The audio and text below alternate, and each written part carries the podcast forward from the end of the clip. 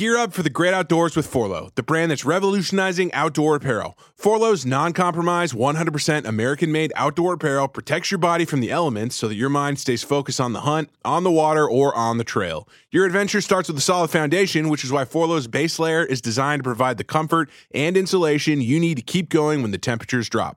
Their uniquely breathable down layer ensures that you stay warm without overheating. And since proper protection goes beyond insulation, the final layer, a waterproof shield, completes the system.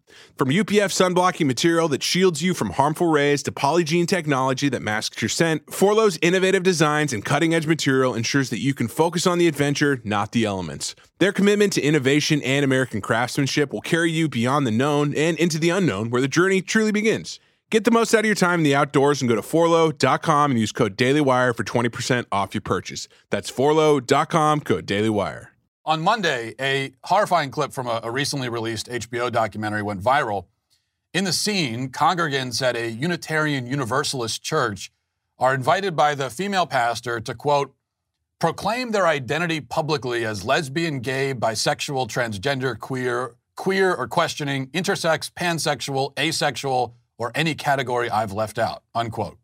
A mother then pulls her young son, four years old it turns out, onto the stage to announce that he's really a girl. But the poor child has no interest in being paraded around like his mother's show pony, so he hands the microphone back, saying that he doesn't want to do it. The mother takes it upon herself to come out on her son's behalf, informing the audience that her son, Phoenix, would, quote, like you to know that she's a girl and she prefers she and her pronouns. Completing this apparently familiar ritual, the pastor hands the child a pink flower as the congregation repeats its creepy affirmation in uni- unison. Uh, quote, May you be well, safe, and whole. We honor you exactly as you are. Of course, that's the exact opposite of what they're really doing. This isn't even the worst scene in HBO's Transhood documentary, which is now available on their streaming platform. The film follows four transgender children over the course of five years. It's clearly meant to promote and normalize the deranged sort of child abuse just described. But any rational person who subjects themselves to the film, which I did, but I wouldn't recommend it, will come away with a number of important insights that the filmmakers did not intend. Phoenix's case is, I think, especially instructive. Before the forced coming out party, we see the boy in a dress uh, in a different scene on a bed filled with lots of pink and rainbow colored things. And he's being read a book called Jacob's New Dress by his mother. Uh, here's that scene, if you can stomach it. Emily slid into a shiny yellow dress while Jacob wiggled into a sparkly pink dress. What are you wearing? asked Mom. It's like a dress. I made it. Dad frowned. You can't go to school with that. Put on some shorts and a shirt under that dress thing, Mom said. And hurry, we're late for school. You're never late for school, right? Because you're always Let's get the sewing machine, she said finally. Jacob felt the air refill his body. He grinned. Mom smiled back. There are all sorts of ways to be a boy, she said. Right? Wait, I'm a boy. And also. You're a rainbow boy. And I'm also wearing good girl clothes. You are wearing they are your clothes, so they are boy clothes. Dad looked up from his book. Yeah. Okay, those are girl clothes. They can be whatever you want. I am a girl boy. Next, in an interview, um, the mother, Molly, tells us that Phoenix is, quote, gender expansive, non binary, gender non conforming, gender awesome, under the trans umbrella, girl boy, and rainbow boy. All of those things. Before finally concluding that, quote, we don't really have a good term. Well, I have a really good term. It's called boy. Now, for his part, the father, Zach, mostly sits quietly, a common theme in the film, which we'll return to in a moment. But he agrees that his son's gender is somehow, quote, up in the air right now. Eventually, Phoenix, who never at any point shows any strong desire to be a girl, and appears to be mostly confused and bored with the whole thing, is nonetheless socially transitioned into one. But the years pass, and Phoenix continues in the nasty habit of being a boy despite his parents insisting otherwise. Eventually, they get divorced, another common theme, and decide that, never mind, actually, their son is a boy after all, it turns out.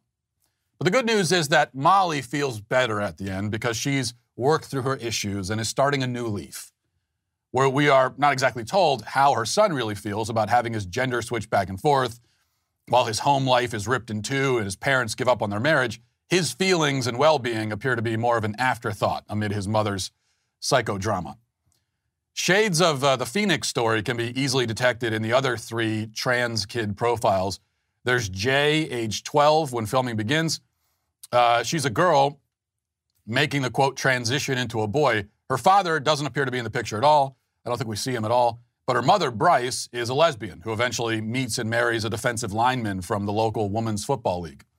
We're first introduced to Jay when she's being given her first hormone blocker injection uh, before the onset of puberty. Later, she goes into surgery to have a blocker implanted in her body.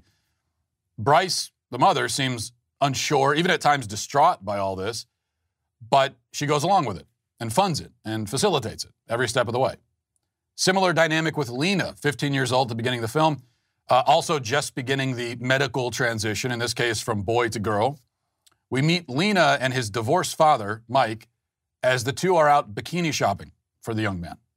We learn that Mike had his hesitations about the transgender thing when Lena first announced his gender confusion around the time of the parents' divorce nine years prior. There's that theme again, but has since learned to accept it.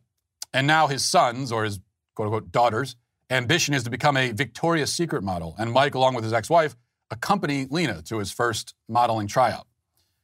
By the end of the film, Lena has decided to take it all the way, um, going under the surgeon's knife. The surgeon is also transgender to make his physical transition permanent and basically irreversible. The most disturbing story of all is that of seven year old Avery. He's a boy who, according to his parents, is really deep down a girl. Avery's mother, Debbie, traipses the child all around the country, doing media interviews, attending marches, rallies, etc. The cameras catch the moments when Debbie informs Avery that he'll be, quote, writing a trans affirming children's book and then going on a book tour against his will. He doesn't want to do it. And also when Debbie tells Avery that a National Geographic photographer will be arriving shortly to take pictures for the magazine's upcoming cover story on gender. Avery is visibly and audibly unhappy with all of this, all throughout the entire uh, film. He objects to all of his mother's schemes, and at one point late in the film, upon hearing that he'll be forced to attend yet another LGBT rally in D.C., says that his life is ruined and voices a level of exhaustion and weariness that no child should ever experience. Let me play that scene for you now. We're going to Washington D.C. We're gonna We're gonna Again? be, and we're gonna be moving to the White House potential area to throw a book in Donald Trump's face. I don't think that we want to say that. No. This one is Time to Thrive, and it's for people who work with LGBTQ youth. We actually go and meet with our senators and representatives. After we do that, we go and sit and sell some of Avery's books for a little while. Avery, manners. I just don't want to even have a book. I've done too much in this world. It's ruined my life enough, and now everyone in this world is going to know. If I sell my book, it's going to go on the news for like with along with me for like the fiftieth time at this point, and it's just gonna make my life worse. A couple years ago, you wanted people to know. Yeah, I, But I now- did, but now that was really stupid, silly mistake, and now I don't. Yeah, that's something. Let's go pack now. Avery doesn't seem too invested in this female persona.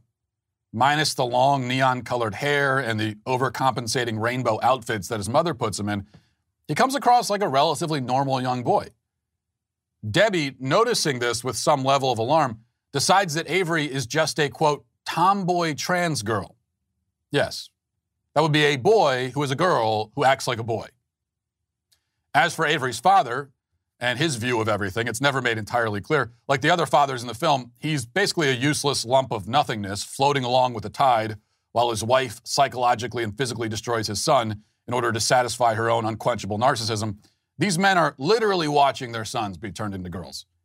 And that's one of the ingredients that is always present whenever a young boy is forced to sacrifice his masculinity in this way. They always have fathers who have already willingly sacrificed their own. That is a necessary ingredient. And that is one of the important lessons the film doesn't want to teach us, but does anyway. There is no mystery to the transness of Avery, Phoenix, Lena, or Jay, or any trans child. In Avery's case, his mother has, it would seem, very clearly imposed a trans identity onto him. Munchausen syndrome by proxy is a known mental illness where a parent, usually a mother, pretends that their child is sick or sometimes even causes the child to be sick in order to gain sympathy and attention for themselves from the public. If the psychiatric industry was at all honest and trustworthy, Debbie would be diagnosed with this disorder and her children removed from her care for their own safety. As it happens, though, and as the film clearly portrays, doctors and therapists are much more likely to feed into this kind of mania than to diagnose and treat it. That's the other piece of the puzzle that removes any mystery from the trans epidemic among children. The entire medical field, with very rare exception, has bought into this radical left wing gender theory. A gender confused child with a parent like Debbie stands no chance. He will find no help, no protection from his pediatricians or his therapist or his school. They're just going to send him off to be drugged, mutilated, and further abused. But not all trans kids have parents like Debbie. Um, the other kids in transhood seem to have mothers and fathers who are perhaps less exploitative than they are confused, incompetent, and self absorbed. All throughout the documentary, we constantly see the parents turning to their kids and asking them for direction, relying on their children to take the lead, asking them, What do you want to do? How are you feeling? How do you identify? You tell us, putting it all on them, on their shoulders, the burden of leadership, placing it on their five year old son's shoulders. Phoenix's dad gives the closest thing we hear to a fatherly lecture in the whole, uh, the whole film telling his son turned daughter turned son that it's okay that he was a girl before, and it's okay that he's a boy now, and it's okay if he's a girl later. And really, it's all up to him. Well, gee, thanks for the advice, Pop. Very clarifying. Like any other child, Phoenix desperately needs direction and leadership and clarity. What he gets instead, instead are shrugging shoulders and his pathetic, henpecked father's refusal to offer any guidance of any kind whatsoever. So it's up to Phoenix to figure out who he is, what reality is, what anything is. His parents will provide nothing to the child except food, a bed, a roof, and a bunch of pretty dresses should he decide he wants to wear them. Other than that, the boy's on his own. And that's how you end up with transgender children. Of course, the documentary wants us to learn a different lesson. In the epilogue before the credits roll, the last thing we're told is that Lena um, right after waking up from his, as they call it in Orwellian speak, gender affirmation surgery, supposedly turned to his mother and whispered, I'm free. Now, I doubt whether he said that at all, but if he did, it was yet another expression of the tragic confusion that has plagued this kid since early childhood. He is not free now that he has rejected himself and his own biological nature in a way that can never really be undone. But that is another lesson he'll have to learn on his own with no help from his parents. And the sad thing is that when he does, like so many other kids, it'll be too late. This show is brought to you by Helix Sleep. Sleep, especially as you get older, is so critical, but no two people sleep alike. That's why Helix offers several different mattress models, each designed for specific sleep positions and preferences. Go to helixsleep.com slash dailywire and take their sleep quiz to find the mattress made for you. Whether you're a side sleeper, a stomach sleeper, a hot sleeper, or a cold sleeper, Helix has just the mattress for you. I took the Helix sleep quiz and was matched with a Helix midnight mattress because I wanted a medium firmness and I sleep on my side. I am sleeping so much better on my new mattress. Don't want to take my word for it? Well, Helix has been awarded the number one mattress picked by GQ and Wired magazine. It's even recommended by multiple leading chiropractors and doctors of sleep medicine as a go to solution for improving your sleep. Take the quiz and order the perfect mattress right to your door, shipped for free. It's so quick and fun to unbox, and you won't believe how well you'll sleep.